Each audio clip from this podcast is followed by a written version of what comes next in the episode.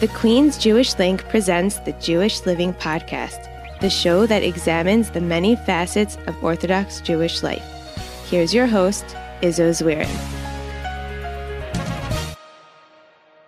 The ongoing war in Ukraine has us all on edge. The death tolls continue to rise, damage to and mass exodus of a once thriving country grows larger, and the threat of war spilling out of the country and the region is in the back of the minds of every person, even tangentially following this conflict.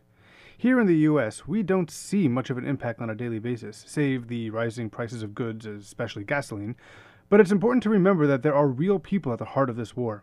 And while there are many outlets out there available to give you the geopolitical analysis and even the humanitarian stories, we thought it would be a good idea to focus on the Jewish communities of the region. That's why I invited on this week's guest. Hi, I'm Sergey Kadinsky. I am a writer at the Queens Jewish Link, newspaper that serves the Queens and Long Island communities, and I also teach art history and Jewish history at Touro College. My friend and colleague Sergey will be giving us a history lesson of the Jewish communities not only in Ukraine, but all of the surrounding areas, how we can help in assisting, and what he thinks the future of Eastern European Jewry will look like. By the way, this was recorded on Thursday, March 3rd, just in case anything happens to change between then and the time you are listening.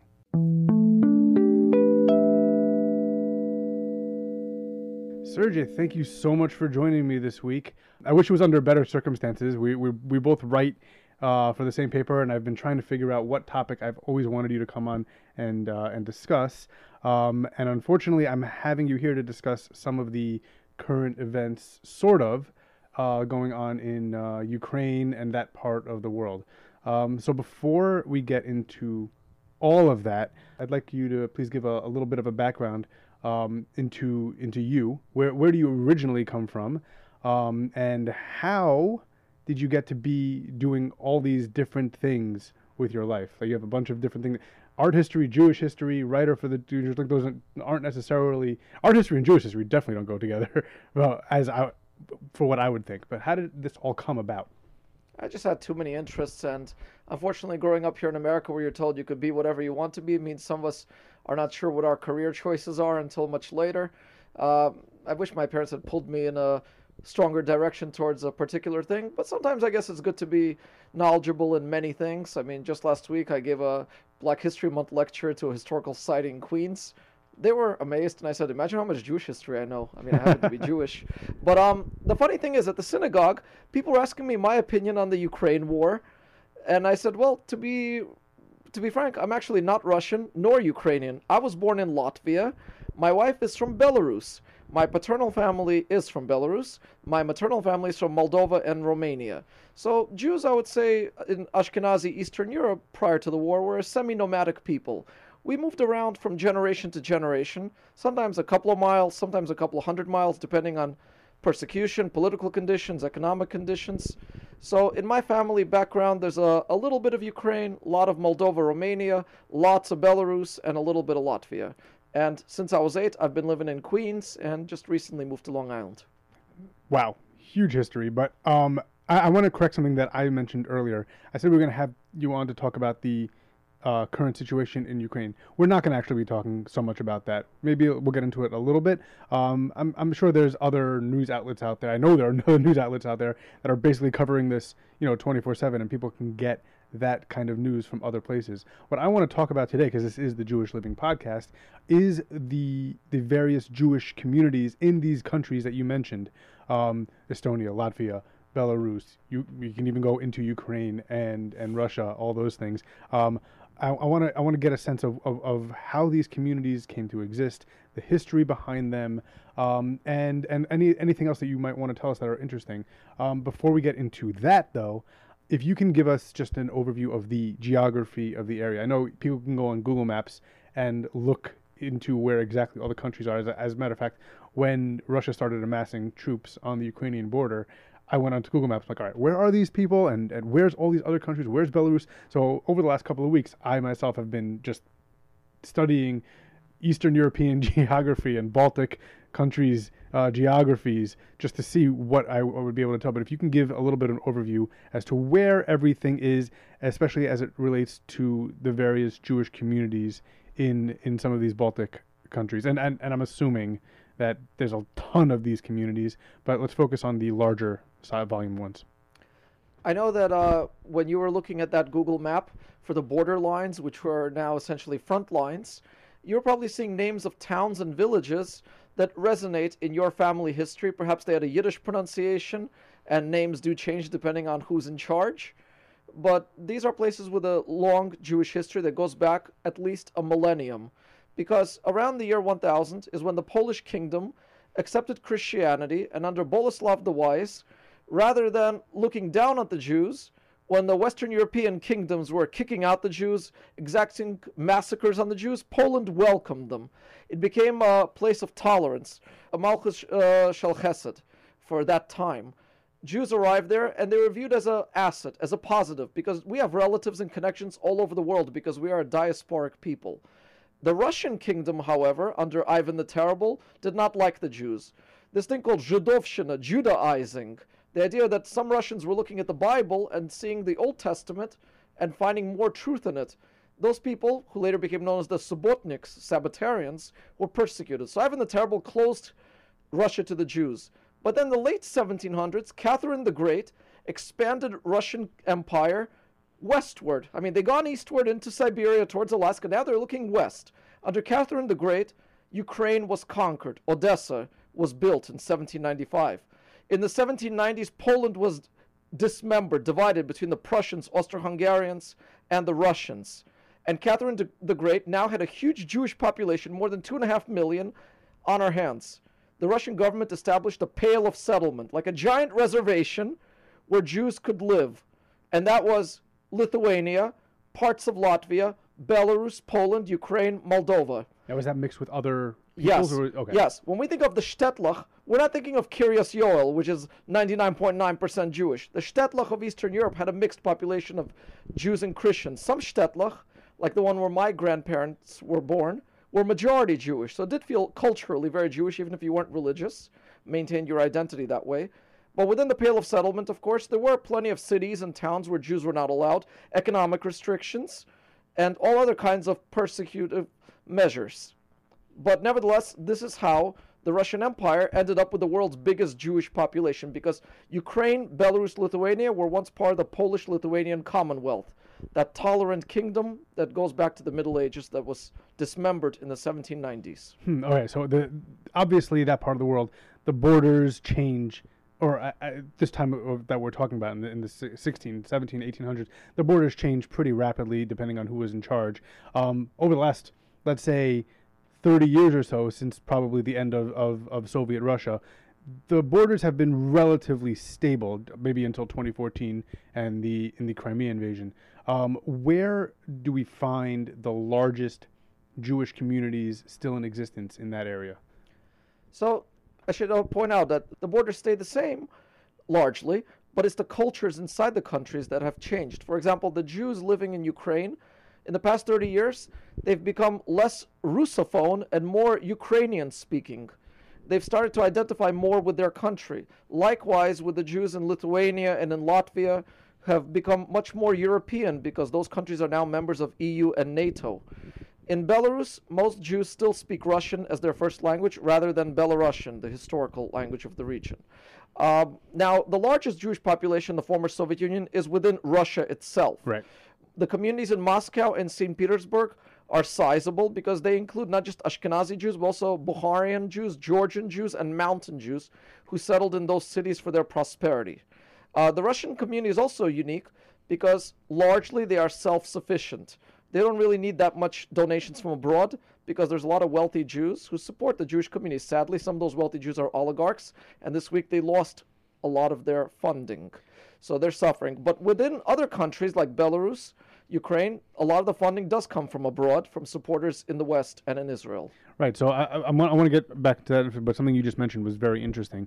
So we here in the West right now are focusing a lot on supporting the Ukrainians and and their plight going on now, and, and a lot of the tzedakah campaigns that are going around right now focus on the Ukrainian Jewish community.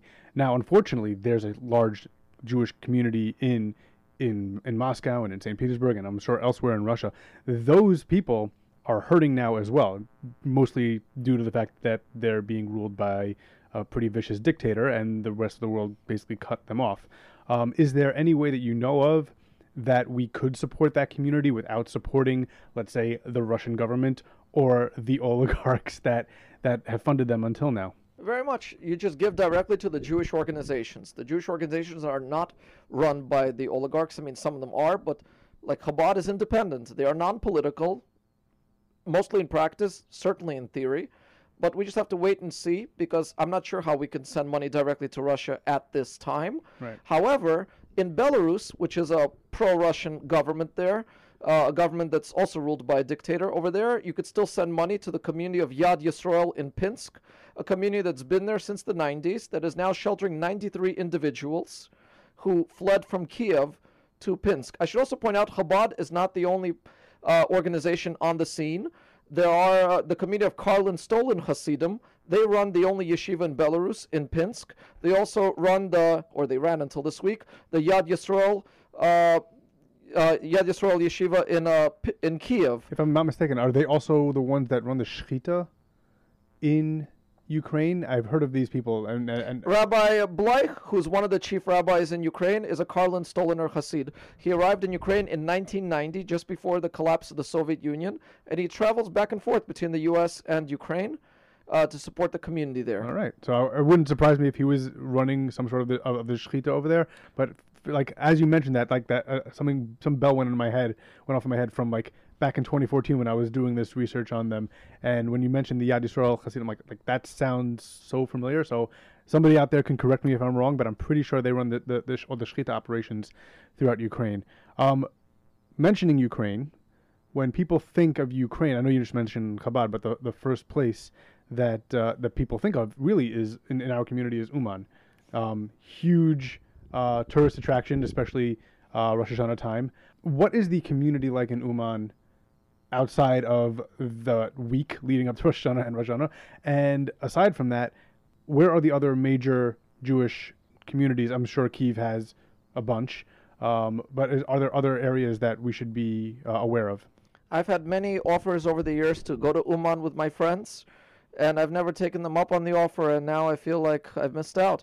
Uh, especially considering how much has been rebuilt there, because during the Soviet years, that was just a parking lot, clandestinely visited by Breslov Hasidim. But since then, it's been a complex that welcomes thousands of visitors. But there's always a Jewish presence there throughout the year, a much smaller community. But when it comes to Hasidic history, in Ukraine. It's not just Uman. Rakhmastrivka is in Ukraine. Nadvorna, Munkach, Ungvar, especially the further west you go. When it comes to Chabad communities, the, even though the village of Lubavichi is in the Smolensk region of Russia near the Ukrainian border, Liadi, uh, Rabbi Shneur Zalman of Liadi, the first uh, Chabad Rebbe, that's in Belarus. But the last Chabad Rebbe, the seventh Chabad Rebbe, was born in Ukraine, in southern Ukraine. And today, or at least until this week, Chabad has had Chabad houses in Kiev, Kharkiv, Lviv, Dnipro, Odessa, Belotserka, Belgorod, Dnistrovsky, Berdichev, Cherkasy, Ivano-Frankivsk, Krivoy Rog, Lugansk, Donetsk, Mariupol, Rovno, Zhytomyr, and Krivoy Rog, among others. Krivoy Rog, by the way, is the birthplace of President Zelensky. I, w- I would love to tell my audience that that uh, Sergey just did that off the top of his head, but he does have a list. He did come prepared for this. I want to be accurate as No, far as the number exactly of Chabad right. houses and pay the proper respect to It- them. that's a tremendous amount. And, and, ter- and in terms of, of Kvarim, when we think of Uman, but there's a lot of other people that are that, that, that are buried there. A lot of other Gedolim. Absolutely. I mean, of course, the authority on uh, Eastern European tours and Kivrei Tzaddikim is uh, the Maggid of Queens, uh, Pesach Krohn. I just have to say Queens because I'm from there, but you could visit other communities and villages there. Mezhebush, where the Baal Shem Tov was buried, Malinov, Berdichev, Anipol, Ludmir are all places where Kivrei Tzaddikim have been beautifully rebuilt and restored since the collapse of the Soviet Union. And now those places, if they're not being destroyed by war, now they are suffering neglect and abandonment because of this war. So it is not just Uman that is worthy of visit. And in Belarus, you saw the the beautiful advertising campaigns of Dirshu. When they're not visiting the Vilna Gaon's kever in Lithuania, they are visiting Radin or Radun, as it's known in Belarusian, just across the border, uh, just less than a half hour from my wife's hometown of Lida. And now it's almost impossible for Americans to visit Belarus. So if you're wondering why the latest Dirshu campaign did not have the kever of the Chafetz Chaim, it's because they were unable to visit it.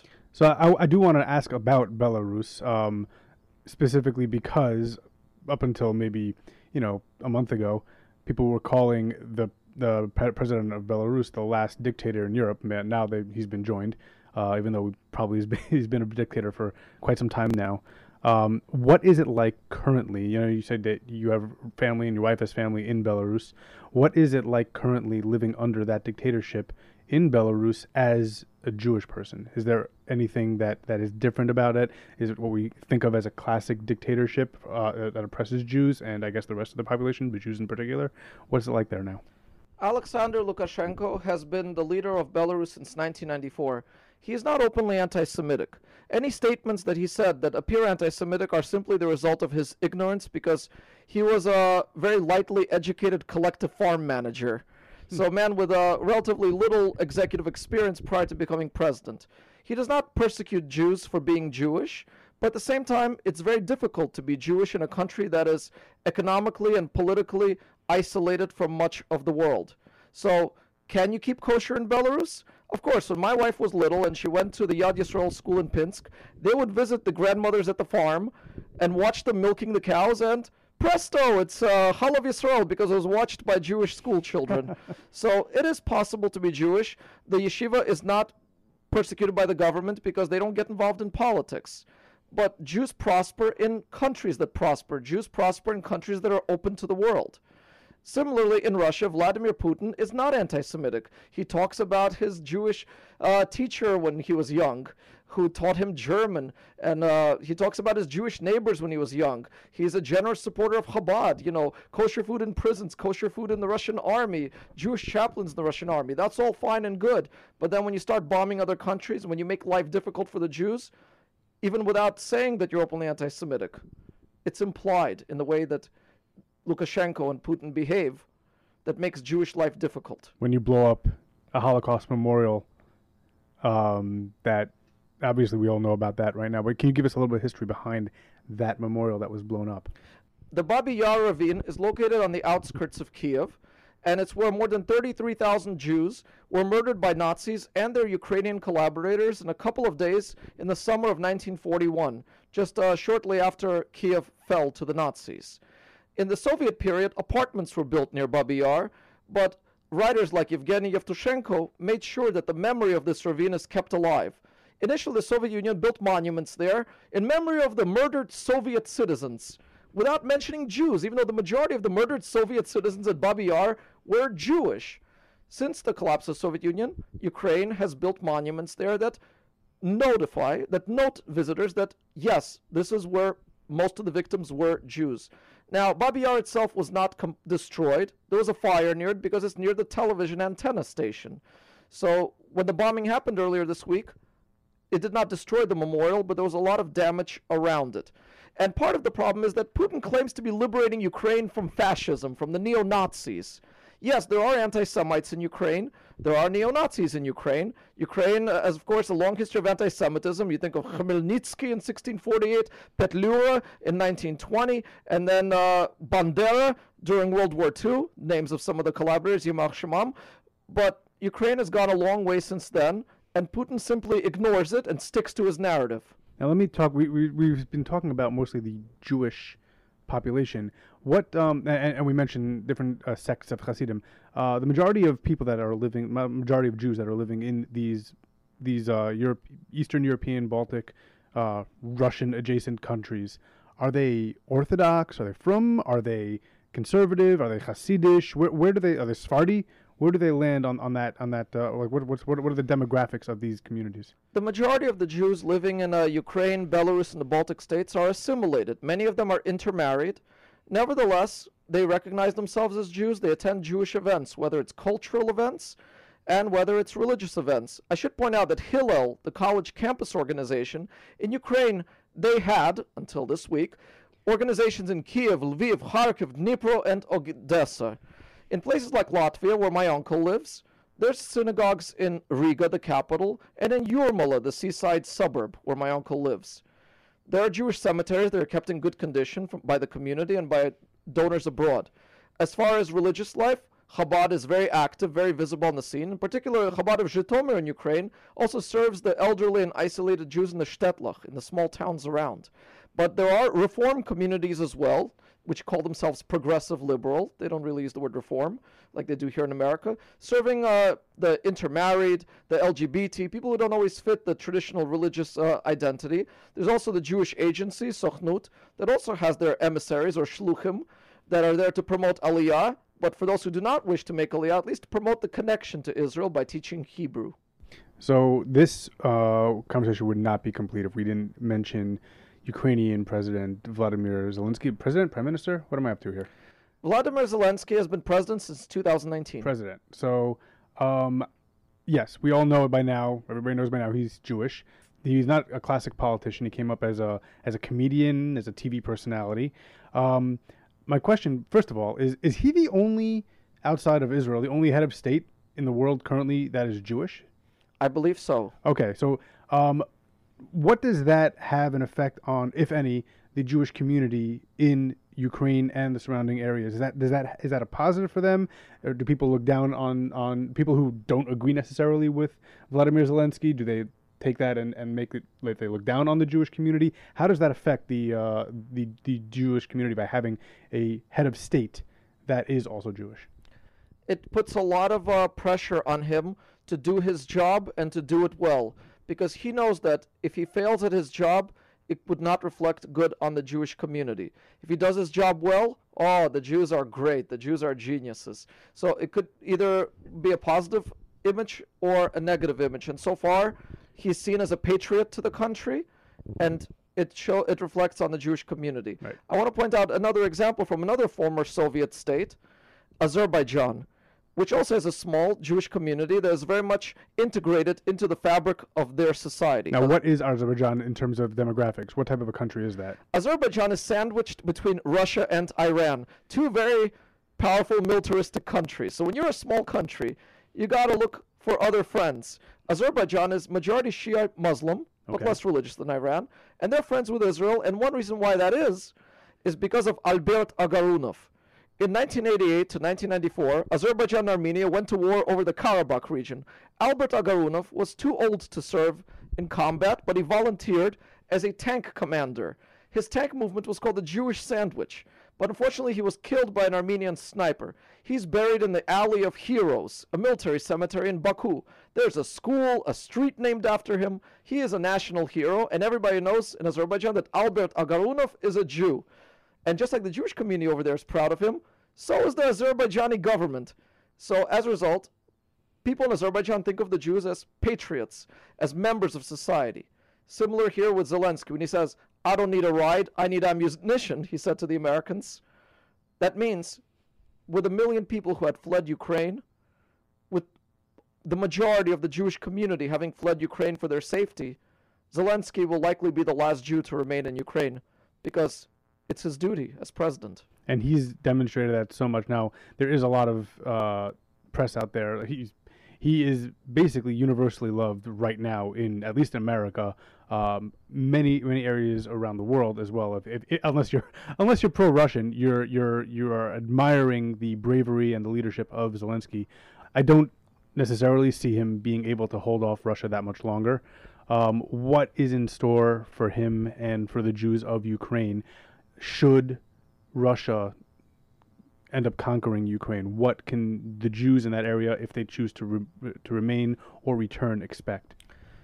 Should the Jews return, or for those who have remained, it means political silence. Just like the Jews of Belarus, just like in Elie Wiesel's uh, famous book, The Jews of Silence, when he visited the Soviet Union in the 1960s, it means they cannot express themselves politically, they can only express themselves religiously. In the Soviet Union, ethnic minorities were allowed to maintain their languages, their music, their dancing, their dress, but they could not express self determination. And that's what will happen. When Russia took over Donetsk, Lugansk, Crimea, some Jews remained. And the Chabad Shluchim who had fled, they were replaced with new Chabad Shluchim who were answering to the Russian Chabad rather than the Ukrainian Chabad. So religious life can continue, but it will now be directed from Moscow. we didn't really mention some of the, talk about some of the other Baltic nations over there. Is there anything that you want to tell us about that those regions and I guess a little bit northeast uh, of Ukraine, a little bit uh, west of Russia? Sure. Having been born in Latvia, when go. I explained to my friends in New York what is the Jewish life in Latvia like before the war, after the war, I compared to Brooklyn and Queens. Lithuania was Brooklyn, so much Jewish history, so much Jewish culture, bigger Jewish community. Latvia sort of like second fiddle to that. But um, the Baltic states were like this. During World War II, there were lots of Lithuanians and Latvians who had collaborated with the Nazis. They viewed the Jews as communists because there were some communist Jews, but not all Jews are communist. Also, the, many of the Jews chose the Soviet Union as a refuge against the Nazis because even though the Soviet Union would suffocate us spiritually, they didn't kill us physically. So in 1941, when the Nazi soldiers marched into the Baltics, a lot of the Baltic people welcomed them as liberators. They helped the Nazis murder Jews, but then when they thought the Nazis would give them their independence, they were not given independence. The Nazis viewed the Lithuanians, the Latvians, the Ukrainians as just a little bit higher than the Jews, but still less human than the Germans. And that was the Holocaust history of Latvia. After World War II, more than 90% of Latvia's Jewish population, those who had lived there before the war, were exterminated. My family arrived in Latvia between 1946 and 1949. 1946, my paternal, 1940, my maternal, from uh, Belarus and Moldova. The Soviet Union encouraged settlers to move into Latvia to rebuild the country. At the same time, hundreds of thousands of native Latvians were deported to Siberia because they had once supported an independent Latvia. This is where my parents were born. This is where I was born. We were quiet, loyal, unassuming citizens. But living in Latvia, we also had access to Radio Free Europe because we were on the Baltic Sea, on the fringes of the Soviet Empire, so we had a chance to listen to it. Latvia was a big center of the Refusenik movement. Yosef Mendelevich, who lives in Israel now, he's from Latvia, from Riga. There were forests there where secret Jewish clubs were organized. There were there was a matzah bakery in Riga that was there just for show, you know, for the foreign dignitaries. There's a synagogue in Latvia, in downtown Riga, that survived the Holocaust. Because why did Nazis destroy it? Because it would have destroyed the old city. It's in a tight neighborhood. I remember visiting it as a child.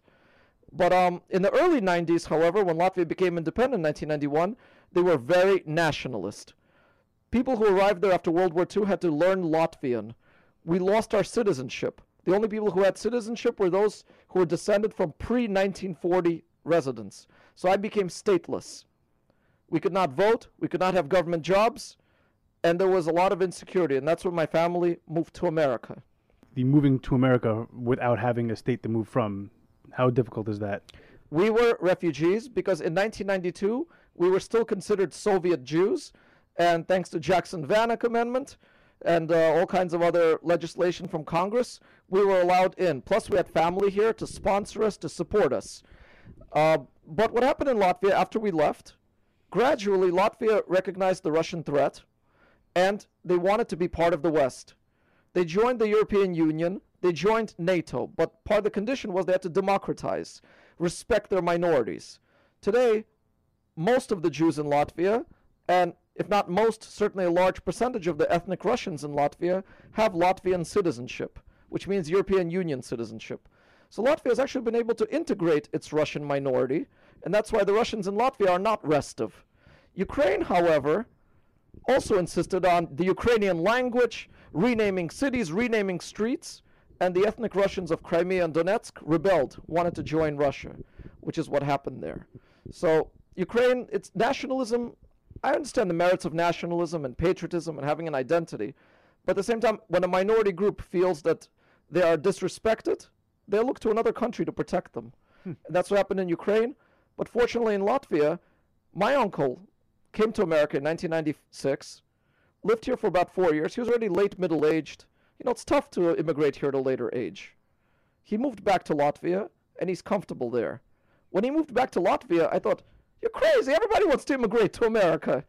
But he moved back, and he's happy there.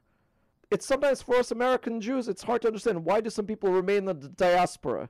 Why do some people? Oh, I mean, this is also diaspora. I shouldn't say that. Yeah, I'm sorry. that's right. why do some people remain in other diaspora countries besides the United States? It's because they feel a strong attachment to their home, their culture, the graves, the monuments, the synagogues. The places that they've known their entire lives. It's the same reason why American Jews remain in America, why British Jews remain in- in Britain, and they don't make Aliyah and they don't go to Israel. That's because they're comfortable there, because they're used to it, because they have some sort of a pull there. If it's nationalistic, if it's their their shul, their community, their their whole lives are there. It's hard to pick up and go, and even if you do pick up and go, there's still always going to be that thing drawing you back. And I feel like having an uncle in Latvia and having in laws in Belarus, it means I have a first person connection to those places. But I know now that my relatives in Belarus have to leave. Even though they have property there and they voted for the opposition, they protested two years ago. They know now that they cannot protest. They cannot share, like, or retweet what they read because the conditions are that dangerous. So it's a very difficult question whether you stay or go. If you stay, perhaps you could wait it out and the dictatorship will end at some point, but maybe it won't. I mean, how long has the North Korean dictatorship been going? It's the third generation now. Exactly. North Korea is in its third generation of dictatorship. Cuba's been under a U.S. embargo for 60 years, and still no end in sight for the Cuban communist government. So Russia and China each have a di- basically a, a dictator for life imposed over there. So yeah, so it's true you could wait it out. Um, do you foresee um, a mass migration away from the Baltic states, away from Russia, away from Ukraine, um, in the foreseeable future? Uh, once, even once this this whole war is over, regardless of how it lands, do you foresee a situation where just mass amount of people and mass amounts of Jews in particular decide that's enough, I'm done? Depends on the position of each individual. Some individuals have businesses, properties that they're very heavily invested in, and it's hard to give those things up. Also, remember the Baltics are part of the EU and NATO. Likewise, if they are going to move, there's Germany, which welcomes Jewish immigrants. Hmm. I mean, they've been doing that since 1990.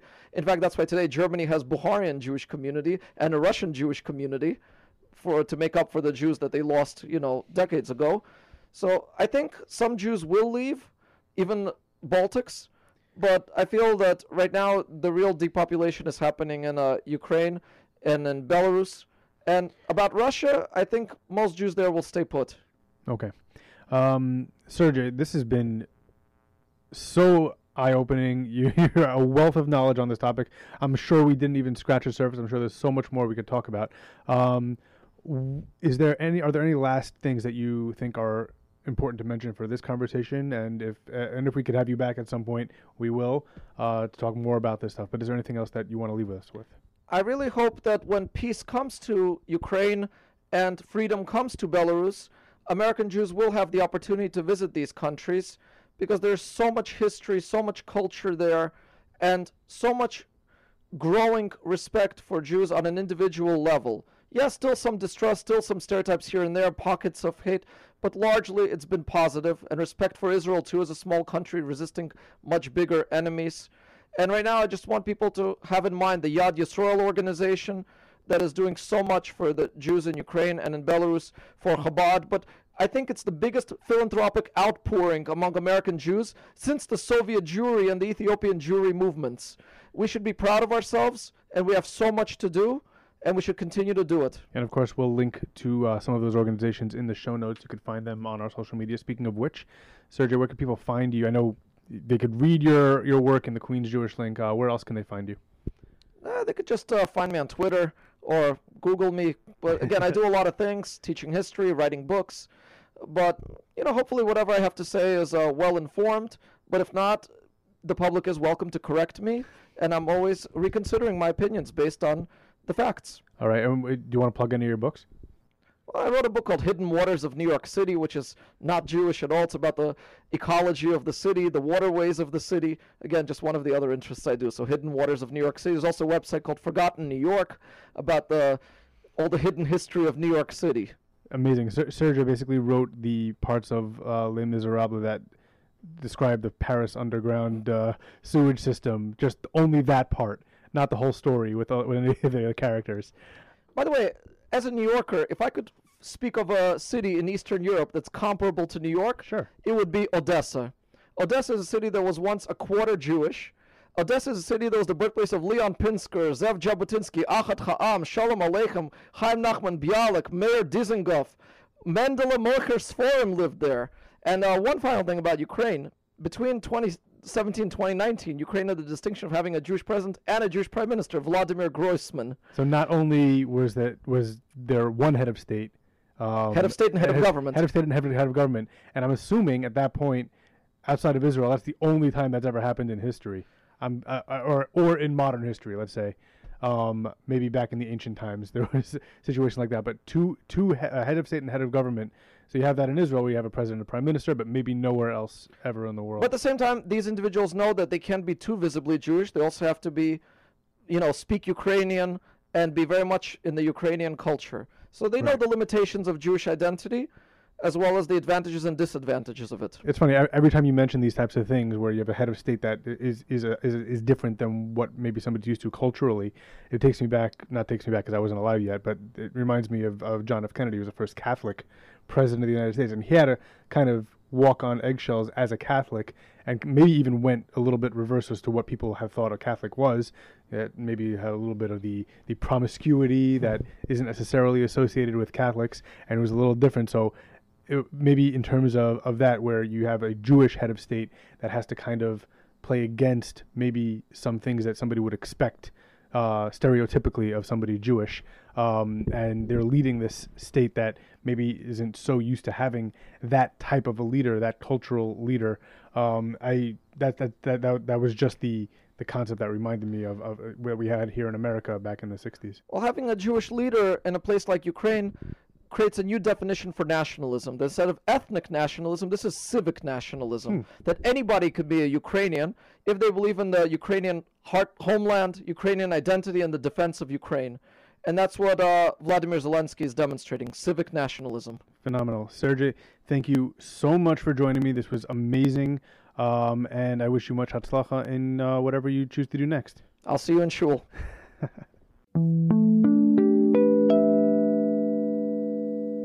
My thanks to Sergey Kadinsky for joining us this week. This discussion provided quite the tour of Eastern Europe's Jewish communities, and is something we here in the West might not pay much attention to until there's a dire need for it. While there's a heavy concentration of Jews in America, and obviously Israel, it's important to remember that not all Jews everywhere are able to practice religion as freely as we are, or at least not allowed to share their opinions publicly as we are. Our hearts go out to all those in the middle of this war, and to them, and to all listening, Tov. The Jewish Living Podcast is produced by Sreli Pikus. Our theme song is The Band by A.B. Rottenberg. Follow us on Facebook at The Jewish Living Podcast and on Twitter and Instagram at Jewish underscore living. You can also email the show at jewishlivingpodcast at gmail.com. The Jewish Living Podcast is recorded in conjunction with the Queens Jewish Link.